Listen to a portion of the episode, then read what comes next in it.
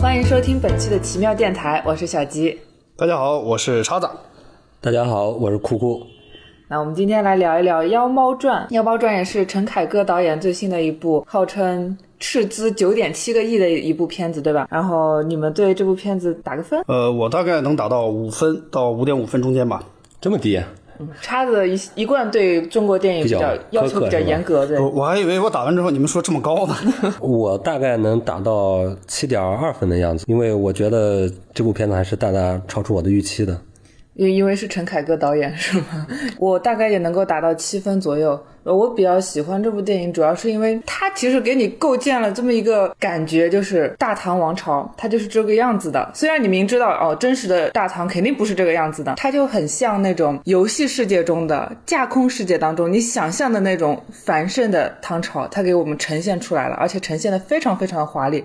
我觉得就是让我看的就非常的满足，非常的爽。对，我觉得。呃，这也是电影一个相当明显的一个优点。即使不说它的故事，我觉得就嗯，陈凯歌拍这部电影这个呃认真程度，然后包括呈现出来的这种美轮美奂的一个场景，我觉得也是呃我这边的一个加分项。那我主要是针对他这个剧情里边的一些呃一些逻辑问题吧，还有就是啊一些演员的表演方面存在的一些比较大的问题，所以说呢啊给他的分数相对压的低了一些。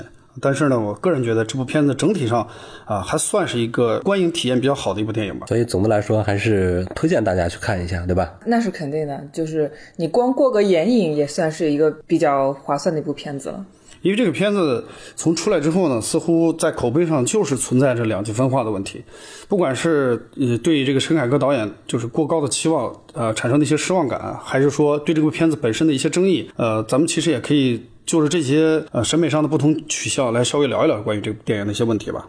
对，而且尤其是你事后看影评的话，其实大家越来越讨论到了一些关于哲学、关于美学方面的东西，就有一点点超出影片这个范畴了。那关于这个剧情方面的东西呢，其实我们可以先说一说啊，它大概是个什么样的？故事内容呢？我们来小鸡来剧透一下，一句话剧透：史上最强编辑小黑猫催促诗人白居易写《长恨歌》的一个故事。这个就是浓缩了一下。其实这个故事就是一个日本的和尚叫空海，他来到了大唐去解决一个皇帝呃中邪的问题。然后通过皇帝中邪这个事情呢，就牵扯出了金吾卫陈云桥和他的小妾。春晴身上发生的一系列灵异故事，然后这些一系列灵异故事呢，都与一只黑猫有关系。然后呢，这只黑猫其实又牵扯了后面的一个更大的问题，就是关于呃杨贵妃之死的谜案。那就是三十年前的事情了。再然后呢，呃，又由这个贵妃之死这个故事又延伸出来另外两条线，一条线是这个呃空海。还有另外一个日本官员叫阿倍仲麻吕，对，牵扯出来这样一条线，然后还有另外一条是，呃，几个幻术师黄鹤。丹龙、白龙这样一个故事，其实从整个故事的听上去的这种感觉来讲，信息量还是非常大的啊。对，好几条线，里边很多的线索，很多的人物，而且涉及到了一些，比如说灵异故事啊、幻术啊，涉及到了悬案啊，啊，还涉及到一些历史上的人物和人物之间的关系。但是我觉得，其实，在这么两个小时之内，他把这么多条线，其实讲的还算是比较清楚。当然，漏洞还是比较多啊，讲的还算是比较清楚。我觉得，其实已经算是一个比较不错的一个结果了。就我们可以尝试梳理一下它的这个故事线，这样的话，我也方便我们给我们的听众朋友们去介绍它里边的这些呃线索和之间的关系吧。串起整个线索的人物就是白乐天，其实就是白居易嘛。还有就这个来到大唐的这个和尚叫空海，其实就是以这两个人的视角来串起了所有的内容。就是刚才小吉说的这个一句话剧透，其实是他最表面的一个故事，然后是从这个故事里面去。把这个别的整个故事给挖掘出来的，对，更深层的故事其实是。呃，沙门空海和白居易带你参观大唐王朝的一个故事。对，因为整个的故事中间穿插着大量的这两个人的调查呀、断案呀这一类的这样的视角，总体上就是很像是这两个像一个导游一样，带着大家去参观大唐盛景，同时呢，顺道揭秘一下历史悬案啊。走进科学是吗？走进科学之大唐谜案之杨贵妃之死是吧？对对。那其实我觉得像这两个人物在串的这个过程中间呢，虽然说这个一开始设定是白居易在写《长恨歌》，这然后那个空海是来找高僧来进一步去修道的，但是呢，只是在开头和结尾的部分做了一下强化。对，吧其实它不是故事本身，它像更像是一个工具一样，对对对需要用这个工具讲述这个故事。对他要把其他的故事通过这样的方式来串起来啊。对，呃，后面就开始往出串了。他一开始先串出来的是那个金五位杀妻的故事。其实讲到金五位杀妻，其实你想想看，就跟那个呃唐玄宗和杨贵妃的故事又相关起来了。对，它有点相似哈。对他，他是这样，那个金五位杀妻呢，最根本的原因，呃，这个这个秦昊扮演的这个陈云桥，他其实是就是因为这个妖猫才杀的这个妻。那然后呢，他杀妻以后，就由空海跟白居易来调查这个黑猫到底是怎么一回事，然后发现这个黑猫的这个身世以后，又引出来这个三十年前唐玄宗跟杨贵妃的这个事情。就等于是黑猫制造了一系列的悬案，而这个呃陈云桥和他的这个小妾算是悬案中的第一个案子，对，对吧？我觉得好像是有点像黑猫让陈云桥和春晴重现了当年杨贵妃和唐玄宗之间的关系。你想看，就是陈云桥当时发疯的时候，在树上面撒钱那一幕，我印象非常深刻，因为历史上的唐玄宗就喜欢在站在城楼上面就就向下撒，就有点像向下撒钱的那种感觉。对，所以在这个第一段故事里面，其实也是有很多地方在影射这个第二段要引出来的这个故事，包括刚才小吉说的这个撒钱的这个细节，还有《霓裳羽衣曲》，这是禁曲。对，还有那个呃，陈云桥最后杀春琴的时候，他也是用一根缎带把春琴给勒死的嘛。啊，对，就是除了这个故事本身的意义之外，它还有一定的象征意义。这个故事里边其实也包含着后期他要接接那个更大的历史悬案的时候的一些线索。对比如说这个陈云桥他的身世嘛，对吧？就是陈云桥他的父亲其实是参与了后面的那个故事的，是吧？对，没错。啊，所以说它是有一定的故事本身是有一定的历史联系。对，这个我们可以后面再讲到。好，对，我们后面再接着说。其实这个线索出来之后呢，相当于这是第一个案子。第一个案子出来之后呢，他们就进一步深入挖掘为什么黑猫会蛊惑他他们这一家人，对吧？然后接下来就引发出来另外一个案子，就是开始逐步的去往三十年前那一段历史纠葛去呃延续了，就是揭秘当年的杨玉环到底是在马尾驿他经历了什么，然后开始还原当时的历史，直接把矛头就指向了唐玄宗了。对，所以第二段故事的开头应该是由这个极乐之宴引出来的，是吧？对对对，就是在讲极乐之宴当时到底发生了一些什么样的场景。对，这个电影里面对这场极乐之宴也是花了很大一部分手笔去写这一场盛宴对，宴。这应该是整个电影里边的一个重头戏了吧，最华彩的部分啊。就感觉那其实就是有点像是一场梦境一样，就是把整个大唐的那种盛况全部都展现了出来。亦真亦幻啊，因为他一直在强调幻术，是吧幻？术真相。只不过呢，我觉得这个地方按道理来讲，应该是整个故事中间，呃，就是他应该把故事的内容啊，笔墨应该着的最多的地方。但是我觉得他这个地方呢，似乎把更多的心思和力气都花在了营造氛围啊，比如说做特效或者做布景上面。而在故事方面，我个人觉得在这条线上其实是稍有一些乱的。对，其实这个在整部影片中也可以说是一个呃一个转折点吧。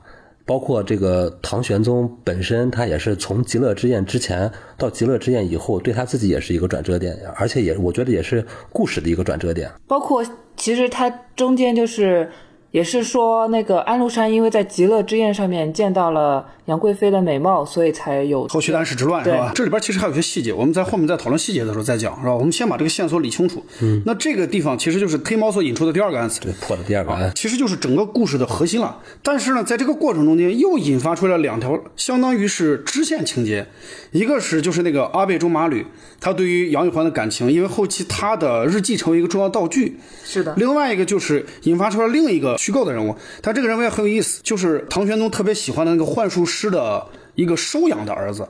啊，那个孩子小孩子叫白龙嘛，啊对，因为他小，所以是小白龙是吧？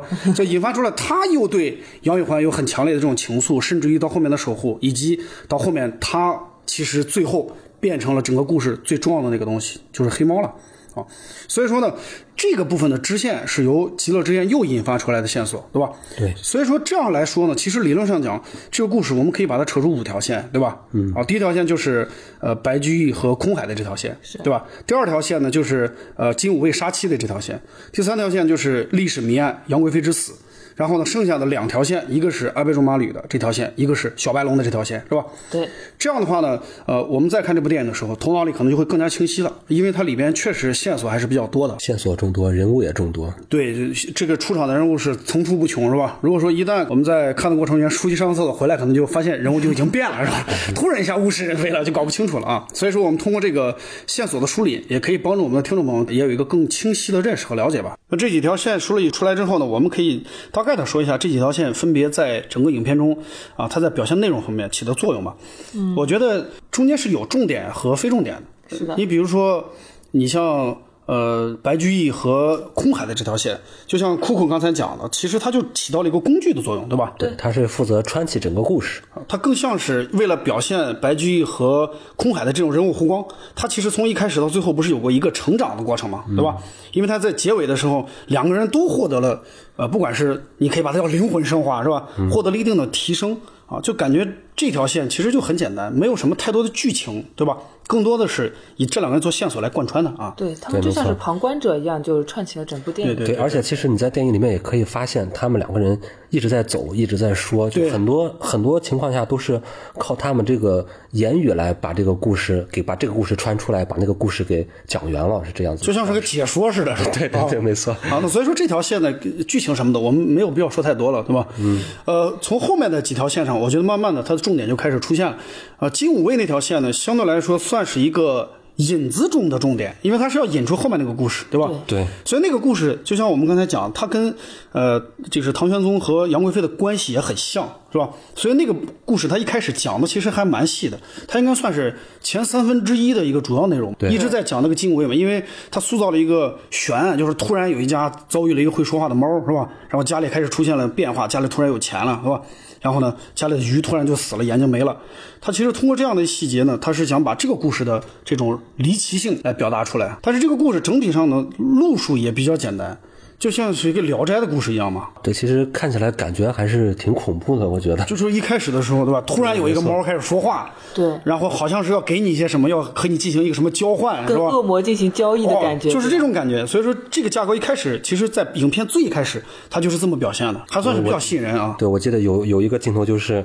他转身看那个鱼的时候，那个鱼还在那儿跳，然后没有眼睛，然后满地是血，我看起来挺恐怖的。眼睛其实也是跟那个最后那个唐唐玄宗是那个双目失明，就是影射这个上面去。然后呃，有印象的就是陈云桥他说那个说呃说那个猫嘛，说它可是你招来的，然后春晴说钱可是你花的。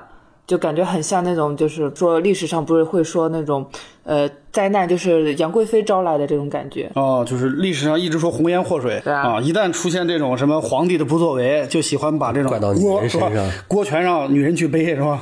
对，像苏妲己，苏妲己也是一样，对吧？褒姒啊，这这种历史很多女性很很多啊，所以说这个故事也是有点像这个意思是吧？所以这个故事里面，你看那个春晴就反问了他一句，说钱是你花的，所以说也可以看出来导演的这个意图，就说有这个东西也不一定就是就是女人的罪过，对吧？我们他们都是有责任的。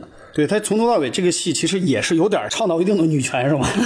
这条故事线呢，其实主要就是在进一步引发出后面的案子。这条故事线整体上呢也不算特别复杂，只不过它增加了一些妓院的一些内容。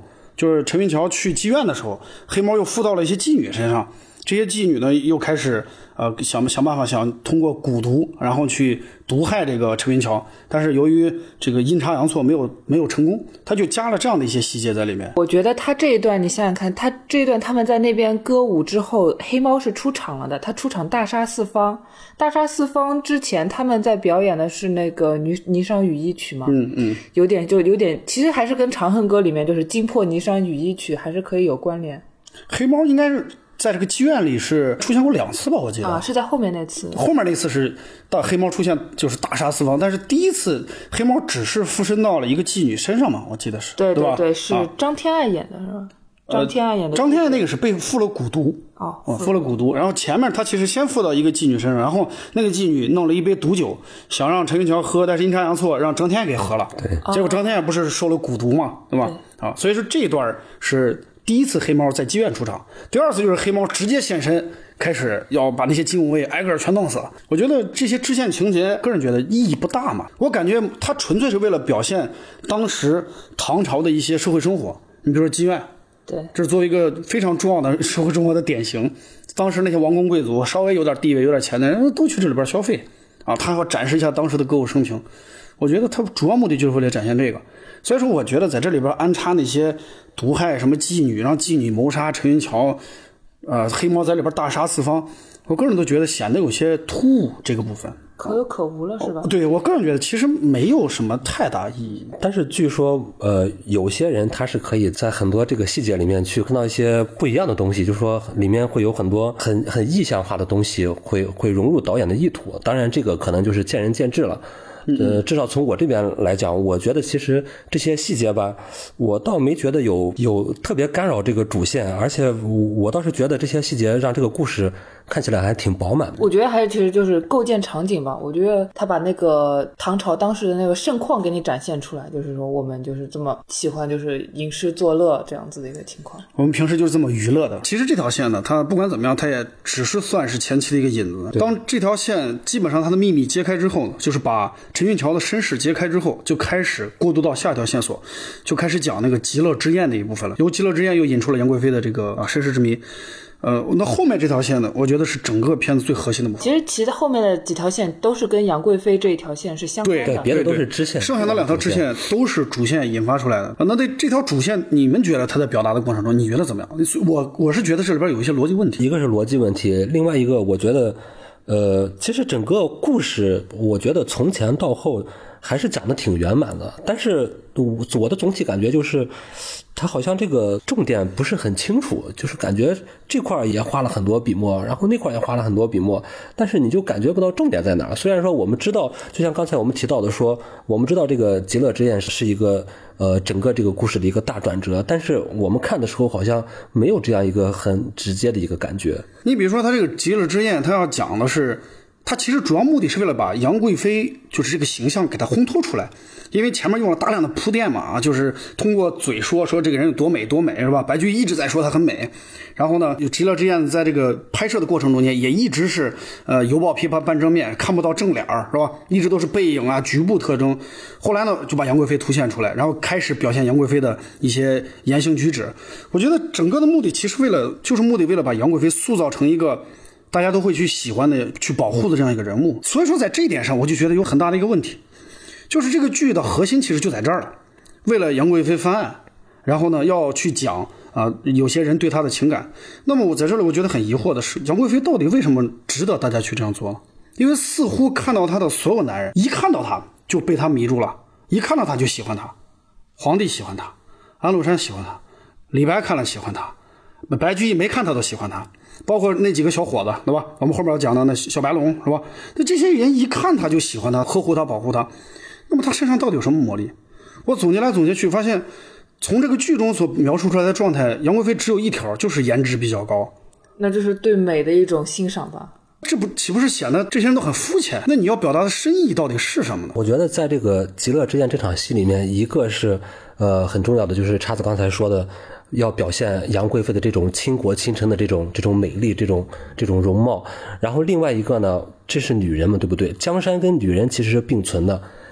同时，在极乐之宴，唐玄宗去花了这么多的钱，花了这么多的代价去做这样一场极乐之宴，呃，一个是要烘托出来杨贵妃，然后让全国人民能看到；另外一个，他花了这么多钱财，其实也是在显示他这个江山的这个鼎盛。我觉得这也是极乐之宴的一个一个重点。这个我能理解他举举办极乐之宴的目的，但是他设定的这个人物就很奇怪了。你比如说，他还把他塑造成一个类似于母仪天下的人物。你看，他就是有一段又是荡秋千啊，就陈凯歌导演对荡秋千是很有情怀，是吧？又有一段荡秋千的戏嘛，他在老百姓面前荡秋千。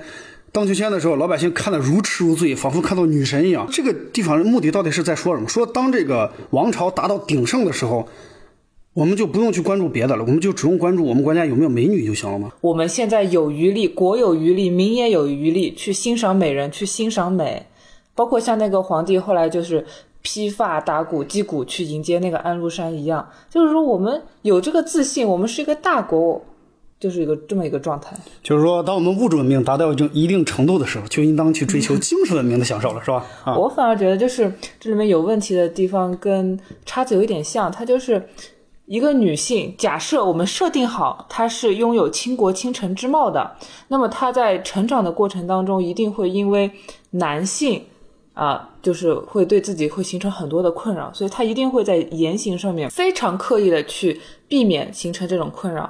那，但是她的言行，比如说呃，就面对安禄山的时候，面对呃阿布仲麻吕的时候。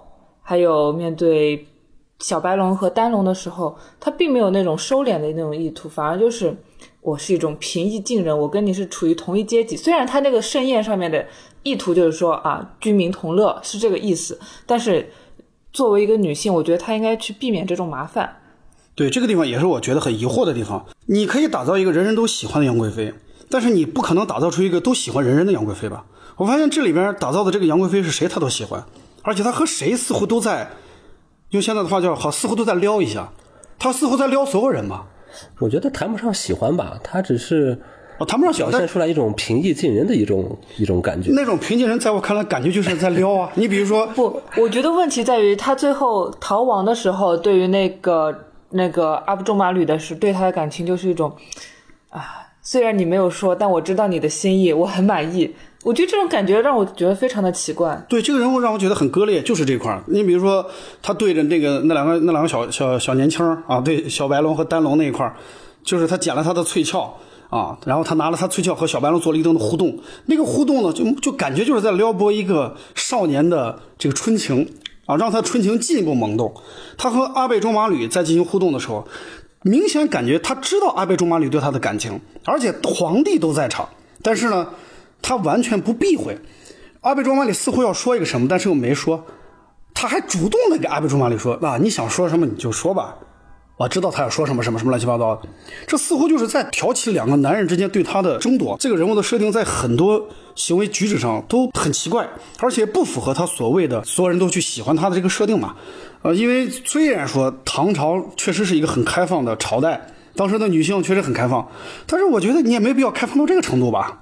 你似乎跟你接触的人喜欢你的原因，都是因为你要撩一下人家，还包括连李白他都撩。呃，我觉得杨贵妃这个人物，其实，呃，我们现在了解可能是一些影视节目呀，或者说是一些历史书籍上面了解到的。那我觉得历史人物这东西，他是一千个人，可能心中里面有一千个杨贵妃，可能每个人对这个贵妃的他心里面那种感受是不一样的。那我觉得在陈凯歌这部电影里面呢，我觉得。他把贵妃描写成这样一个人物，我觉得他是想塑造更像是一个工具，他很多东西都不能自己做主，但是他唯一能让他满足的呢，就是很多人对他的这种爱慕之情，我觉得这是能让他获得满足的一个地方，所以我觉得这点是不是可以解释刚才叉子的这个疑问？那就是哭哭，你承认他是在撩了？呃，有一点吧。啊，所以说他到底是打造一个什么形象的杨贵妃呢？所以这让我觉得也很奇怪，因为这个过程中杨贵妃没有展示出太多的才艺，就展示了个颜值，还有就是她和这各种各样男人之间的一些互动。所以在这里，你这个女性她的这个形象，她好像没有立得太稳，总是处在一个非常割裂或者说呃模糊不清的状态。对，其实我刚才说的这一点，就是他特别想得到别人的这个爱戴。我觉得在这一点上，其实也反映了杨贵妃这个人物的一一种悲情的一一个色彩。就说很多时候他其实挺无奈的，就说只有能别到得到别人的爱，是他是他能获得满足的一种方式。但是整体来说，他给人的感觉是一种很悲剧的色彩的一个。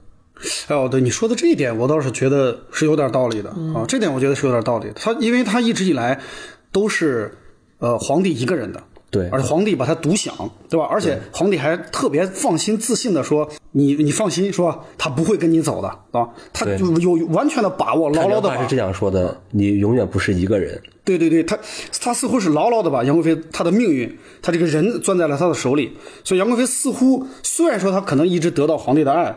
他似乎也爱皇帝，但是呢，他总有一种被约束的这种感觉，还是有一种就是悲剧的宿命这种在里面，是吧？是，她应该已经没有别的选择了。一个女性，就是古代的女性，她的那个呃最好的一个命运应该就是嫁给皇帝了。呃，所以说从这一点上来讲，经过大家的这种讨论呢，我觉得慢慢的这条线索，可能我们我们听众们听了之后呢，也是会产生一些更清晰的认识吧。但这条线其实，在后期又分出了两条线，一个是阿贝驻马旅那条线，一个是小白龙那条线。呃，我想说的是，阿贝驻马旅那条线。确实是可有可无的，嗯，因为整个这个故事中，他无非就是要表现阿贝驻马吕对于贵妃的喜欢，以及通过阿贝驻马吕的这个日记揭秘出哎当时到底发生了什么。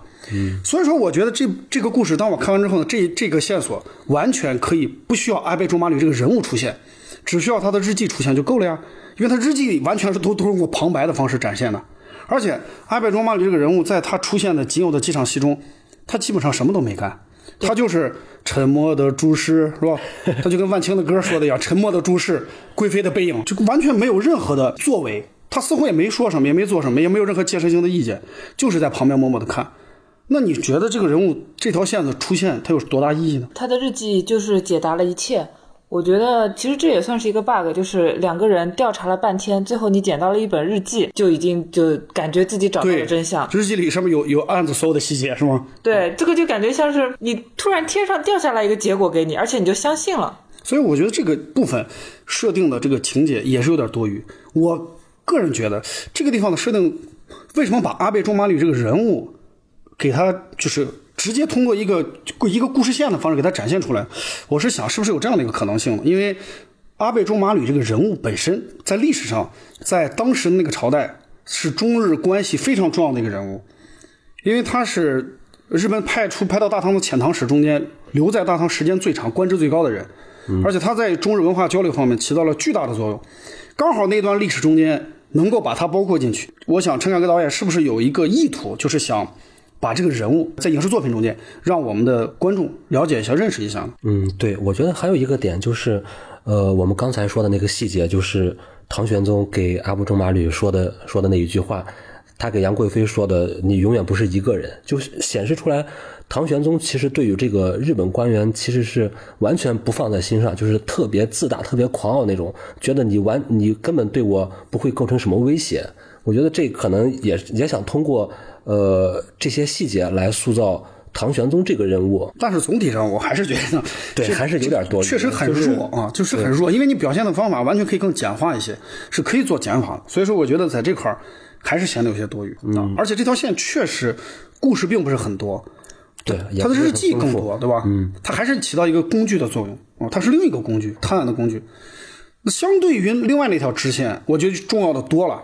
就是对没错幻术师的收养子小白龙那条那个条线索，这个线索几乎最后我们发现其实成了小白龙他妈主线了。主角啊我发现男主角居然是小白龙啊！对啊，那个小白龙饰演的那只黑猫，应该是本片当中 最其实大的一个我觉得这个绝对的还是这个电影里面挺精彩的一笔。是就这个，我觉得就可以，我觉得可能就因人而异了。因为酷酷觉得这个转折特别的出人意料嘛，嗯选的很精彩，而给我的感觉就是特别突兀，就是为什么一个莫名其妙的人物，就是在极乐之宴上那个表演人物，大家都没有注意到的人物，最后变成了黑猫了。突然，变成了一个主角，突然变成主角，对这个地方中间这个过渡显得好像非常不自然。对，而且就是呃，这个小白龙他对这个贵妃的这个爱慕之情也是没有任何铺垫的。对对对，就莫名其妙的就出来了这这我觉得能够理解，这就是一个年轻的男子，就是想想你们初中的时候，就突然出现了一个女神一般的人物，然后你在，而且一直都没有得到她，因为你在心中默默的就是喜欢了三十年，我觉得这是我可以理解的一件事。这难道是因为我们在年轻的时候没有喜欢过女神是吗？我觉得是这样，一个一个男生他的那个仰慕之情跟爱慕之情其实是不一样的。甚至于那种爱慕是要厮守一生，包括我死了之后灵魂还要跟你厮守，这么刻骨铭心的，那得得得对他深入了解到什么程度才行？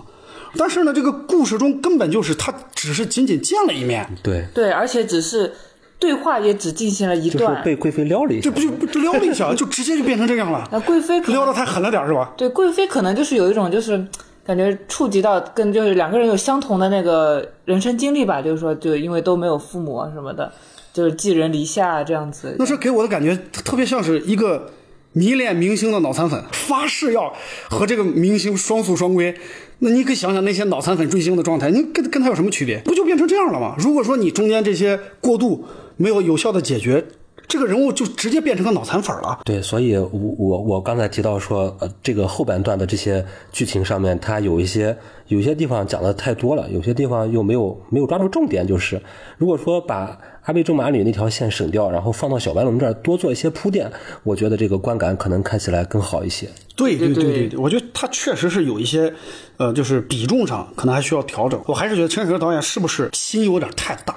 他想包括的东西特别特别多，对对因为他可能凝聚了很多的心血在这里面。因为那个光建这个唐城影视基地就建了好久嘛，可能投入的心血太多。所以那个陈建出来说，一定要在电影当中一定要给我们展示出来给我们看，所以呃每一个楼每一个房间都给我们展示一下，是吗？对，他尽可能的让你全方位了解一下这个影视基地，是吗？啊，所以说线索铺了特别多，但是呢，中间确实衔接有些，我觉得是有些问题的。啊、是的啊。但是这个故事线发展到这个地方了，呃，我个人觉得，虽然说有一些确实是比例有问题，但是呢，总体上讲还算是一个相对比较精彩的故事，确实有逻辑硬伤了。但是呢，从故事的可看性上来讲，我觉得是符合一些比较好看的这种戏剧的它的基本的设定啊，这点我觉得没问题的。所以说这也是呃很多人看完之后给出的这个分数相对来说比较高的一个原因吧。对，所以我说整个故事其实讲的还是比较圆满的，而且会有一些亮点对于这个故事呢，其实这些剧情我们已经把它从主线、支线，还有它里边的一些细节，已经聊得差不多了啊。呃，其实这个电影呢，还有一个部分，其实是很多人看完之后呢，呃，会去讨论的，就是这个片子的一些舞美啊，包括特效啊，包括一些场景布置。那这些部分呢，其实也是投入了大量的心血在做呀。对，所以是我这边的一个加分项。也是我这儿的。因为这片子本身是个中日合拍片啊，它里边其实是有日、啊还有日本哎，对，是有日方公司参与的。你看那个字幕后面，甚至于几乎有一半的这个呃演职员表都是日本的，所以说它里边其实有很多的东西。我从我的观感上看，确实有很多在一些场景设置上是让我看到了一些日本的那种风格的一种影子。对，我觉得那其实跟那个作者原著作者是日本人也有关系，有很多场景就感觉非常的日系，比如说空海所居住的那个房子，你看那窗户，这一看就是那种日式的窗户，大的那种。还有一些什么地方，我觉得是很很像日本的这个风格的。你比如说《极乐之宴》，《极乐之宴》大家都应该说是这里边最华彩那个部分。我们说了啊，它特别漂亮，可以说是非常的这个呃，就是极尽奢华之能事，对吧？对。但是呢，我觉得这个这个《极乐之宴》也是一个两极之乐，因为有极好的和极差的。极差的部分是什么呢？特别有乡土气息的一部分，我相信这个很多人看完都会吐槽，就是在整个《极乐之宴》一开始，居然是类似于春晚的那种表演的一些杂技，比如说有就那种一个一个绳子，一个人在上下上下颠是吧？然后一一一男一女在一个绳子上在转，一看那个节目我就想到一个标题叫《力与美》是吧？就是这种节目的那个样子。哦，这些节目包括那些开场歌舞，啊，这充满开场歌舞嘛？对对对我感觉马上对，马上接下来主持人就要上场了，然后可能接下来就有一个人开始顶碗，哇，接下来就开始顶缸，就我看到哇，就是这样的一种级别。结果呢，突然一个一个特效，下面那个那个花团锦簇的东西变成了一个毯子，那个毯子啪一转。被拉走了，底下的那个酒池啪开始上上开始升酒，那个部分又让我突然恍惚间似乎看到了一些日本动漫的影子，可似乎有一点点宫崎骏的一些场景的设定，还有它一些灯的那种呃由由暗到明的那个过程，就是一排灯哗一下亮起来那个感觉，也像极了很多日本动漫里的一些样子。在这个极乐之宴这个方面呢，我觉得它好的确实做的很好，很漂亮，但是不好的地方我觉得做的也确实很乡土啊。哦，我看到那个酒池子，我的第一反应是它那个池做的那么浅，杯口杯口开就是那个池口开的那么浅，大家都不能从里面舀出酒来，多浪费。你感觉应该是像游泳池一样吗？对对，因为那个我记得《极乐之宴》好像描述这个《极乐之宴》它的那些奢华的场景中间，说那个酒的部分，似乎我记得是在那个酒池里倒了七千斤酒。七千斤酒，我觉得应该比那个要多吧？他那个七千斤似乎感觉有点太少了一点哈，感觉就是浅浅的一层，没过脚面，就那么一点儿而且从头到尾好像也只有李白一个人在喝。其他人可能觉得脏了，对其他人因为里边跳个舞了。够不到啊！你要拿着那个杯子去舀。对李白来讲，只要是酒就都能喝，不管干净还是脏，是吗？但是其实陈凯歌好像对这场戏还挺满意的，因为他花了好几分钟光拍这个这个极乐之夜。对对对，没错没错，这个我觉得烧钱可能这个部分烧钱烧的很多。所以我看呃网上也有一些人在吐槽嘛，就说陈陈凯歌的这个审美跟一般观众好像不太一样，很多人都相对不太认可。服气一些 是吗？但说到那个动漫场景，我印象很深的就是，呃，空海和那个白居易站在城楼上面，看着那个城楼上面的灯一盏一盏亮起来的那个场景，感觉特别特别的美好。就是这就是我想象当中的唐朝，这就是我想象当中的唐朝的建筑和夜景。这个的确也是很多人看完之后对这个我觉得是公认的哦，那个确实很漂亮，我觉得，因为那个呃，他那个他那个包括有一个特效，不是一个类似于空就是航拍的一个样子，把整个的那个啊、长安城全部拍下来，那个场面不是四四方方一个大大长安城的样子吗？那个画面其实也是也是经过考据的，就是那个画面确实是基本上能还原当时的样子。呃，这个我记得我当时玩那个玩游戏叫《轩辕剑》，我不知道你们玩过没啊？《轩辕剑三》云和山的彼端，还有它的外传《天之痕》里头也有类似的场景，他也画了一个长安城，基本上跟那个样子很像，只不过呃陈凯歌导演拍的这个是一个加强版，比那个更漂亮、更真实。所以确实是花了很多心血在里面。对，所以我说就是那种喜欢玩游戏、玩架空游戏、看那种架空小说的人，就看这个场景，确实就会感觉，哇，这就是我想象当中的唐朝。对，它重现大唐盛景是吧？对对啊、不过它里边场景有一个场景让我、呃、一开始觉得还行，但是后面当他进入到那个主场景的时候，觉得有点问题，就是那个杨贵妃的那个墓。杨贵妃那个墓，它不是要穿越一片水塘是吧？那些什么那些怪树是吧？呀，枯枝嶙峋，她要从那个里边穿过去，不是才进入吗？外部那个环境我觉得还行，但是当进入那个墓之后，我发现就有点问题了。首先，那个墓显得特别整洁，首先，那个墓本身它是有木门的，有个洞是可以进去的。嗯，虽然说那个墓就显得过于整洁了一点，还有就是那个墓特别亮，就是从头到尾都特别特别亮，不知道从哪里来的光把那个墓照得那么那么的明亮，就这点也是让我觉得特别奇怪的一个地方。就是如果他要打造一个墓穴了，是不是他要打造再阴森一点会好一些？我觉得应该是，就感觉就是你去参观一些呃墓穴，就真实的墓穴，从那个墓道里面下去，你会感觉特别的阴森，特别的阴暗。不能说是因为里边埋了个美人，他的墓就跟着就美起来了嘛？那我觉得他至少在这些场景中稍微加强一点儿。难道是把所有的钱都用到极乐之夜，其他的场景都用不了了吗？可能是那个黑猫在那边打扫呢。哎，也有可能哦。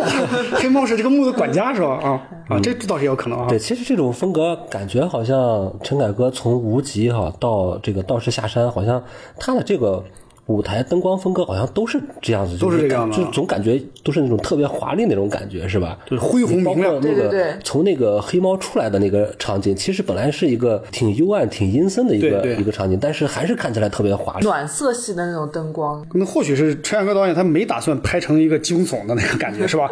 还是想拍成一个这种奇情的这种故事啊？所以这些我觉得从场景布置还有就美术美术啊，包括它的特效啊，这的确算是《妖猫传》非常呃重要的呃博人眼球的一些东西，对吧？很多人看着都很好啊。对，还有那个那个妓院那场戏，对，那个整个那个叫什么楼来着？拍的胡玉楼对，建的也是特别的漂亮。对对对对那包括里那个很漂亮里面的那些女孩是吧？然后就呈现出来整个大唐盛景，好像大家每天都特别开心，对对对对对无忧无虑那种活那种感力强盛觉，对对的表现对，就特别像是当时那些画儿画的，当时那些那些场景的样子，感觉还原的特别好啊。对，没错。啊，所以这些部分也可以说是给这个《妖魔传》也能加一些分数了，是吧？很多人看完之后，至少从视听语言上，他能获得一个视觉享受，你也能看到你想看到的视觉奇观。其实我们要聊一下这个《妖猫传》的演员的话呢，我觉得也有很多话要讲啊。首先从黄轩，他现在确实是当红啊。我们不是刚前几期才聊过黄轩的那个《芳华》吗？对啊对对对对现在又看到怎么黄轩了又是他？而且黄轩好像最近大红大紫啊，大红大紫最近对对对热播的那个《海上牧云记》好像也是也是他吧？我没看过，但是真的是最近出镜率特别的高。当红啊，而且在有些片子确实演的不错，我个人觉得在《芳华》里其实演的是挺好的芳。华里演我觉的不错得挺好。。不过，我觉得他在《妖猫传》里没演好是吧演的不是特别好，我不知道到底是演员演技的问题，还是导演调教的问题。我觉得可能是不是跟导演调教有关系啊？我感觉好像演的有一点过，是吧？有点没错没错夸张那种感觉。没错没错对对对对，我感觉就是稍微有点尬，就是你看啊，他要把白居易那种轻狂的就，塑造成那种啊，就那种哇，时刻保持乐观积极啊，整个人放荡不羁，是吧？就这样的一个状态，时时刻都保持那样的一个感觉，包括走路、说话、笑，都是这样。但是呢，整体上就感觉，虽然说他努力的在表现，但是感觉就是用力有点猛。是不是在之前那部戏里面还没走出来呢？是不是导演在调教的时候刻意给他调教成这个样子呢？陈凯歌导演对细节要求很高的，所以说他对演员的调教肯定是呃有他自己的想法，所以我觉得他可能在这个方面的调教是有点问题。真的是演员调教的问题吗？那为什么那个空海全程都是一副似笑非笑的样子？这这不就更说明这一点了吗？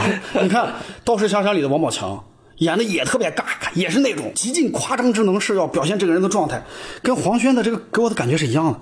就黄轩当然比那个《道士下山》里王宝强好一些了，但是仍然感觉有点夸张啊，稍微有点做作。另外就是那个所谓的日本小鲜肉啊，染谷将太，染谷将太其实是个实力派演员啊。就是了解染谷将太的应该都知道，呃，他是得过日本的一个电影学院奖的那个最对佳新人奖。对对对，日本电影学院最佳新人奖，当时就是袁子温拍的《庸才》，他是里面的男主角。嗯我当时看那部电影的时候就觉得这个演员确实演的特别好，当时演的就属于内敛中又蕴含这种爆发，而且呢，在演那种癫狂爆发戏的时候特别自然，而且他的面部表情其实稍微是有点面瘫的，其实。他当时他演庸才里头脸上的表情也不是很多，演这个戏的时候面部表情也不是很多。他可能为了打造空海这种高深莫测的这种状态吧，故意可能要表现成这个样子。但是我想知道他嘴角挂的那一丝看似若有若无、高深莫测的微笑到底是个什么鬼？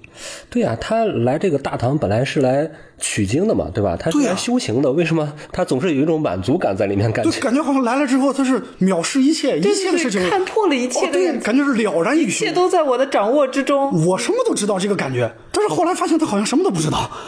然后后来还揭示了一下他的来大唐的这个理由，是他师傅说：“你孩子，你现在太弱啊，你到大唐学习去，你得找一好大学，是吧？你得到青龙寺学去。”他应该是一个学习的态度来的，他自己说自己是冒名顶替来的，我都没见过哪个冒名顶替的人像他这么高调的。对啊，整个表现的一副得道高僧的样子，就是尤其是那一抹微笑，特别奇怪。而且呢，他的那个表情和表情之间有很大的一个割裂感，就是他前一秒，比如说那个画面，他还是在微笑，下一秒立刻大惊失色，就是老有这种情绪上的莫名其妙的转换，中间完全没有什么过渡。所以我也不知道这是导演刻意为之呢，嗯，一般来说，电影里面这种演员的这个表演状态，能左右最多的就是导演了。嗯，所以我觉得这对，理论上讲他是好演员。陈凯歌是出于什么目的这样去调教？对，染谷将太肯定是个好演员，演技是一点问题都没有。嗯所以说，你看这个设定，让染谷将太，我觉得没有发挥出太好的演技。那我们就当他其实是看破了一切，然后带领着白居易来带领我们探案的吧。对他其实主要是催稿，哎，不对，他是被催稿是吧？对被催稿。啊，包括另外一个男演员，就是那个阿部宽演的呃阿倍仲麻吕。阿部宽也是一个日本的实力男星啊，他演他也是一直木脸是吧？对他失之愈合就是御用的，他经常用是吧？什么比海更深，然后步履不停啊啊，都是他演的，所以我这其实挺喜欢这个演员的。但是他在这他演阿倍仲麻吕，首先我觉得不是太合适啊。首先长得有点太帅了，而且呢，他阿布仲马里有那么太像日本人，我有那么高吗？这个阿布宽一米九多，然后站在一众一众汉人中间，比汉人高那么大一块，这能像是一个当时的日本人的状态吗？啊，所以说我觉得啊，这个设定也挺奇怪的啊，这个人物，而且没有什么让他发挥演技的地方。我觉得安禄山那个演员倒是，对对对对对对对，我也觉得我也觉得，不管是从选角还是表演，都挺好的是吧？虽然他出镜不多是吧？对对对对对，我觉得一场舞。还挺符合我们对安禄山的想象的是吧？我对演唐玄宗的演员，我觉得演的也挺好的。嗯，其实张鲁一呢，也是这几年我觉得比较，就是受大家关注的一个演员。我觉得张鲁一演的挺好，他本身长得呢挺有型的。好，有些人说长得有点像阿不宽啊，唐玄宗的这个形象，尤其是打鼓那一段。就是跟癫狂似的打鼓披头散发披头散发打鼓那段，我觉得演的很好啊。是啊，而且就是把那种跳的还挺好自信给演出来了。对啊舞也跳的不错啊，我觉得这个倒是我觉得是挺大的一个亮点啊。人家毕竟是北大的，哦，是这样的啊，就素养比较高是吧？啊而，且我觉得张鲁一看起来倒有点像日本人。因为他脸这样瘦长是吧？那感觉啊。那你们觉得这里边的灵魂人物杨贵妃杨贵妃是吧？张荣荣，你觉得她演的怎么样？还有就是你们觉得她那个形象到底好不好？因为我之前也也不太了解啊，我是看完这个才知道杨贵妃有胡人血统。是他其实杨贵妃有没有胡人血统也是有争议的，因为杨贵妃的出身，就是包括她叫什么，她是不是叫杨玉环，其实都不是正史里所记载的。嗯，她的这个叫杨玉环这个名字也是野史里记载的，把她叫杨玉环，后来大家都都叫杨玉环了。陈凯歌导演很聪明是在。电影里他自己设定了一个，对他他说对吧？他有胡人血统，但实际上我大概查了一下，就是杨贵妃应该是河南人，河南人啊，，河南人那个时候河南应该不属于胡人区域嘛，对吧？啊，当然了，呃陈凯导演他架空历史这样去做，你也没什么太大问题了，对吧？对，没问题。所以说他很聪明的做了一招，就是说他有胡人血统，因此找了一个，呃，他应该是中法混血的一个台湾人来演，嗯啊，我觉得这样他是能说得通的啊，能说得通的，可以，没关系，总的来说人家长得还是挺好看的。长得符合对陈凯歌导演的设定，对吧？嗯。但是你觉得杨贵妃这个人物上，你觉得这个演员到底把握的好吗？我觉得，我觉得还可以，我觉得还可以对，因为其实我觉得在这个影片里面，没有呃给杨杨贵妃这个人物一个特别多的那种呃地位或者说情感上的设定，他主要还是想突出杨贵妃的这种悲情色彩，就是说很多时候她就是无奈的一种感觉。我觉得这这一点上，我觉得这个张荣的表演还是还可以达到的。吧？其实张荣荣她最多的就是情感最多的一场戏，就是呃，在那个马嵬驿那边，对，就是他死的那一场戏嘛快死的那一场戏，对，就是说，嗯、明知道那个自己是要死的，但是还要假装自己不知道自己要死，就是这么一个状态。对，这其实是一种很复杂的心理，对吧？呃，但是我觉得，我现在回想起来，我看电影的时候，我觉得，反正至少觉得不不尴尬，就是看着挺自然的。嗯嗯，我觉得这些他在眼神还有他的这个身体上的一些举止方面、仪态方面，其实做的还可以，是吧？对，我只是是训练过的，就是啊，对，没错没错。我是想说的是什么呢？就是讲台词的这个感觉，我个人不是很喜欢，他的声音气场上稍微差了一些，在这方面还是稍微有点弱，就台词这方面有点弱啊。但是其他方面我觉得其实还是可以的。呃，比那个范冰冰怎么样？这 要个，对比杨贵妃了是吗？我们这我觉得各有千秋吧，笑是不是太不尊重各有千别人？秋，千秋啊。这里边还有其他几家人啊，一个是那个金武卫他们那家人。新闻里边是一个是秦昊、嗯啊，一个是张张雨绮，对我觉得这里这个片子真是也是明星云集，是吧？是啊，呃，你们觉得秦昊、张雨绮这对儿演的怎么样？演的还不错，尤其是张雨绮那个感觉就就是又有点风骚，然后呃有一点妖妖艳那种，哈对，还有点凄苦那种感觉，我觉得还不错。对包括秦昊，我觉得演的也挺好。他演那种感觉，就是外面挥洒自如的，哎呀，就是带着自己兄弟胡吃海塞到妓院去，对啊。但是呢，一当遇到困难、困难遇到事儿的时候，就特别窝囊懦弱，就开始跑，开始躲，是吧？把那种小人的这种感觉，我觉得拿捏的还是挺好。所以我觉得这一组演的也挺好。嗯。不过我就是想说啊，这个张雨绮啊，是不是这个戏路啊有点被限制？她说话那个声音细若游丝，是吧？总带点那种妩媚的这种感觉，她最后和这种角色好像脱离不了关系了。对，已经挂上钩了。啊，这感觉戏路有点窄啊。对他本身还那个黑猫给他附身那一段，就是演的特别鬼魅啊对对对那那种感觉，好像他现在这个人好像就以后感觉只能拍这种这种角色被被他。被他定性了是吧？啊，所以我觉得，我觉得是可以稍微尝试一下的。要么导演给他打造一点别的风格的样子，要么就是他自己可以尝试一些别的角色嘛，是吧？啊，我我感觉放到十年前，呃，陈凯歌导演很可能把他自己媳妇儿给放在这个角色。有可能，对对，对陈陈红其实好像也挺符合这个对对对人物设定的感觉。但是陈红其实塑造了很多相对大气的女性啊，所以说呢，其实呃，我觉得还是张雨绮的这个戏路可以再拓宽一些啊。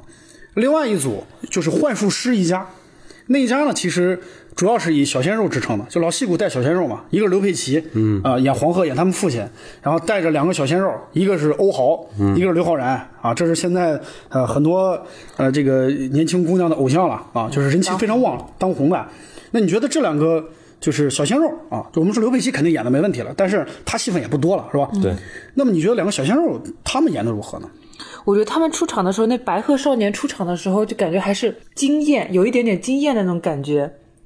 是因为我是老阿姨了吗？呃，我倒没有这种感觉，因为本身这两个人物他铺垫比较少，他背景交代的也不多，然后出来吧就感觉，呃，也不至于让人出戏，但是也没有亮点是吧对，中规中矩。一开始感觉就是他们可能就是演杂技，就变个鸟啊什么的，就这种角色。没有想到后来居然还是个主角。呃，小鲜肉至少没有让我们觉得不舒服，对吧？对演的还是可以，但是呢，也只能说完成了任务，并没有让人太抢眼的地方，对吧？嗯啊，所以从这个角度上说呢，还不错。但我觉得那个李白演的非常的没错，没错，没错。我我还我也想说这个啊，嗯李白确实演的挺好的啊，新百酒姓。酒仙的那种感觉，对，我觉得那个诗仙酒仙，不管是从化妆还是他演出那个劲儿、说话那个状态，我觉得真的挺符合我心目中李白那个样子的啊。对，就那种狂，对对对狂不可一世的那种感觉。因为呃，辛柏青一直我感觉他就是演那种奶油小生啊，他的戏路我总是感觉也挺窄的，就是那种家庭妇男啊，就演这种角色挺多。我一开始觉得他是他演李白，他能演个什么样啊？后来看了之后，我发现哎呀，确实是好演员。就是他演的那个李白是，不是那种特别用力过猛的那种李白？他不像黄轩那种哇，一定要极力外放，而且说话还是那种慢条斯理，是吧？声音也不大，但是非非常有节奏感，而且把那种就像喝多一样的人的那种感觉演的还是挺好的。而且见了杨贵妃之后的那个情绪的变化，对吧？从眼神到他的呃与这个台词啊声音，我觉得处理都很好啊。对，没错。所以说，我觉得大家可以看的时候关注一下李白啊，我觉得演的相当不错啊。在这个历史电影里面，好像很少有电影会出现李白这个人物，是吧？对对对对，先有不多啊，不多主要也是因为他的那首《清平调》嘛，“云想衣裳花想容对对对，贯穿了整个剧嘛。”。啊对，就但是他提提到就是说这个呃这首诗其实是他在没有见到杨贵妃的时候就写下来的。对，但是见到杨贵妃之后，他会怎么写呢？啊，我们就不知道了。呃，那我们演员也聊得差不多了。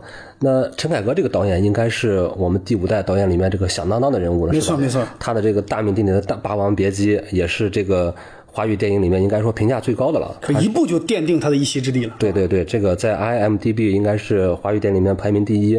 对而且这部电影也是戛纳电影节这个金棕榈奖唯一的一部唯一的华语电影，对对对，没错，这是陈陈凯歌导演的高光时刻啊，可以说是他的巅峰时期了。没错。但是后期呢，哎，这个就 这个《霸王别姬》之后，陈凯歌导演似乎走上了一条邪路。就进入到了另一个创作瓶颈期吧，也就是一下拍出来的电影这个水平似乎完全无法再达到《霸王别姬》那个实力上了。这到底是为什么呢？就是我们应该都看过一些陈凯歌导演的电影吧？呃，比如说《无极》，对，无无极应该是他开始走下坡路的一一个转折点，对吧没？错，就是从那个无极开始，似乎陈凯歌导演被就是赶下神坛的感觉了，是吧？对，我觉得是好像应该是，呃，张艺谋拍了第一部这个古装武打片，就是英雄英雄啊英雄之后，然后陈凯歌开始也想拍这个个拍这个无极，然后呢，就是从无极开始，就是基本上可以说是不管说著名的影评人还是说普通的观众，就是。就是一边倒，就是这部片子是个啥呀？基本上没有一个人说这个说这个电影好的。对，当然，但是好像这几年其实《无极》这部片子还是还是有一些被平反的这个迹象，就是说现在有一些资深的影评人其实还是觉得《无极》还是有一些他这个先锋的东西在里面。是要开始过度解读了是吗？呃，那我们 那不会。那不是当时有人说什么你十年之后再看无极吗？是吧？那现在也过去十年了，你再回头去看看无极，到底能看出个什么？虽然说我还是什么都没看出来，知道吧？可能我还是太肤浅，是吧？没有看出这个陈凯歌导演到底在无极里要表演什么。嗯，但是其实你从这个无极，然后到这个道士下山，然后再到这个妖猫传，其实，呃，我们深的东西不敢说啊，我们可以看出来一点，就是说他在这几部电影里面，其实他是把自己的一些哲学思想给放到这个电影里面，但是这个东西到底能不能被观众解读或者接受，那是那是另一码事儿。但是陈凯歌自己，他其实真的是花了很多功夫在这几部电影里面。我觉得是不是有这种感觉，就是陈凯歌导演是不是太多的就徘徊在自己的内心？他可能想也是想拍一个就是完全是带有自己个人印记的东西出去，所以说在这个过程中间是不是忽视了对于观众的这种需求呢？所以说他拍的东西就像酷酷说的，他里边可能确实加进去了很多他自己的一些哲学思辨也好，对吧？他的一些三观塑造也好，但是呢，他是不是忽视了一些问题，就是讲故事的能力？对于观众来讲，我们首先需要的是一个好故事，需要一个不要这么多 bug、这么多漏洞的东西。对，没错。但是这几部这几部电影的话，我们看下来，我感觉好像还是在走上坡路的，是吧？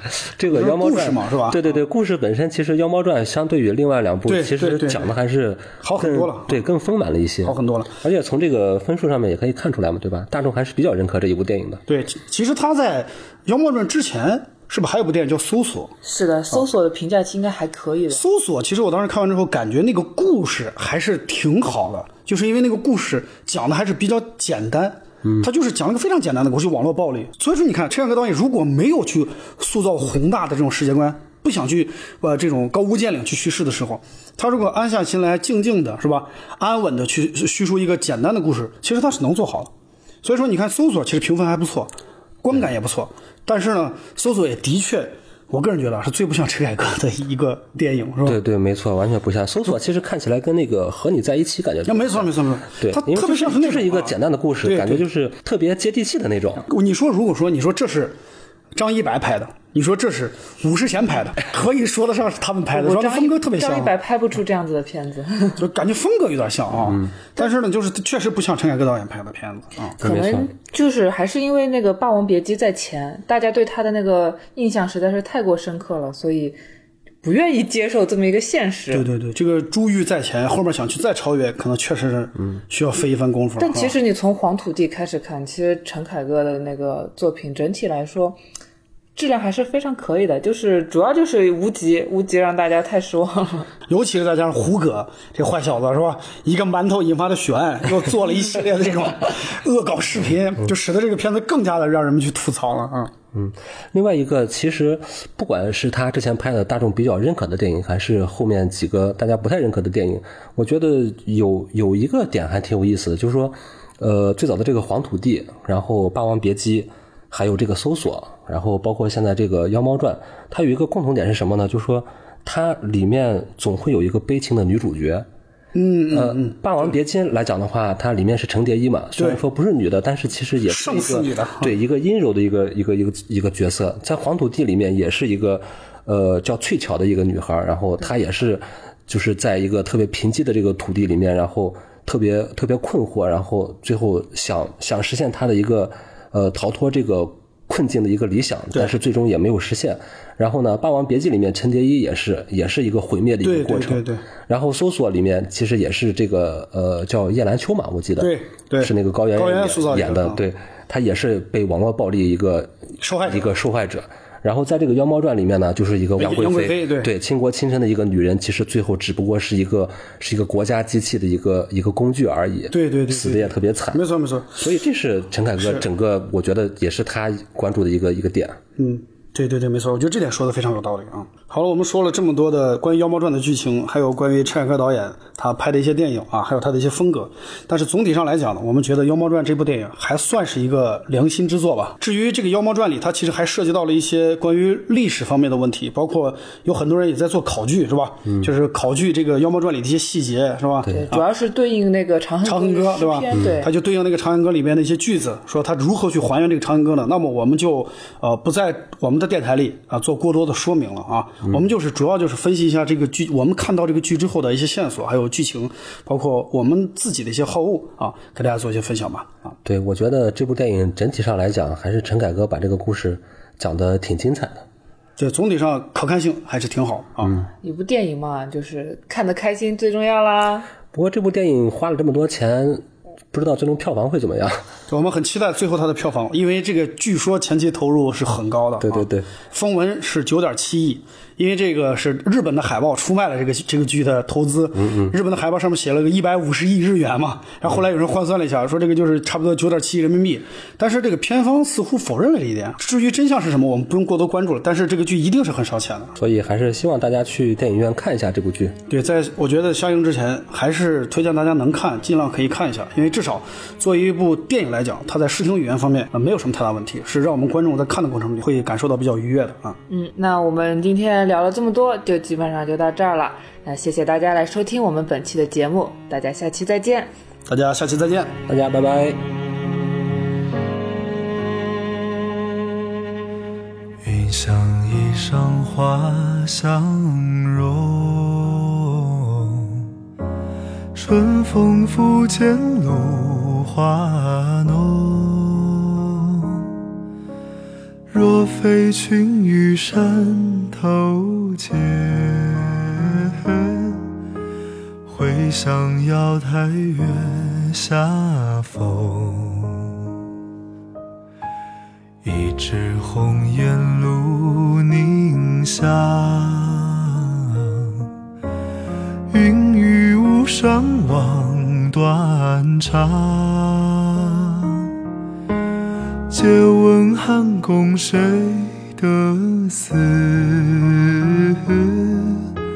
可怜飞燕倚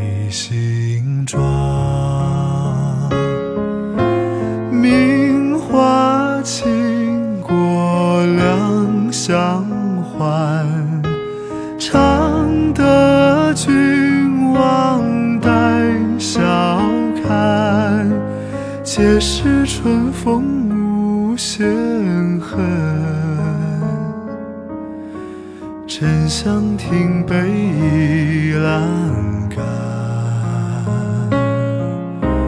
皆是春风无限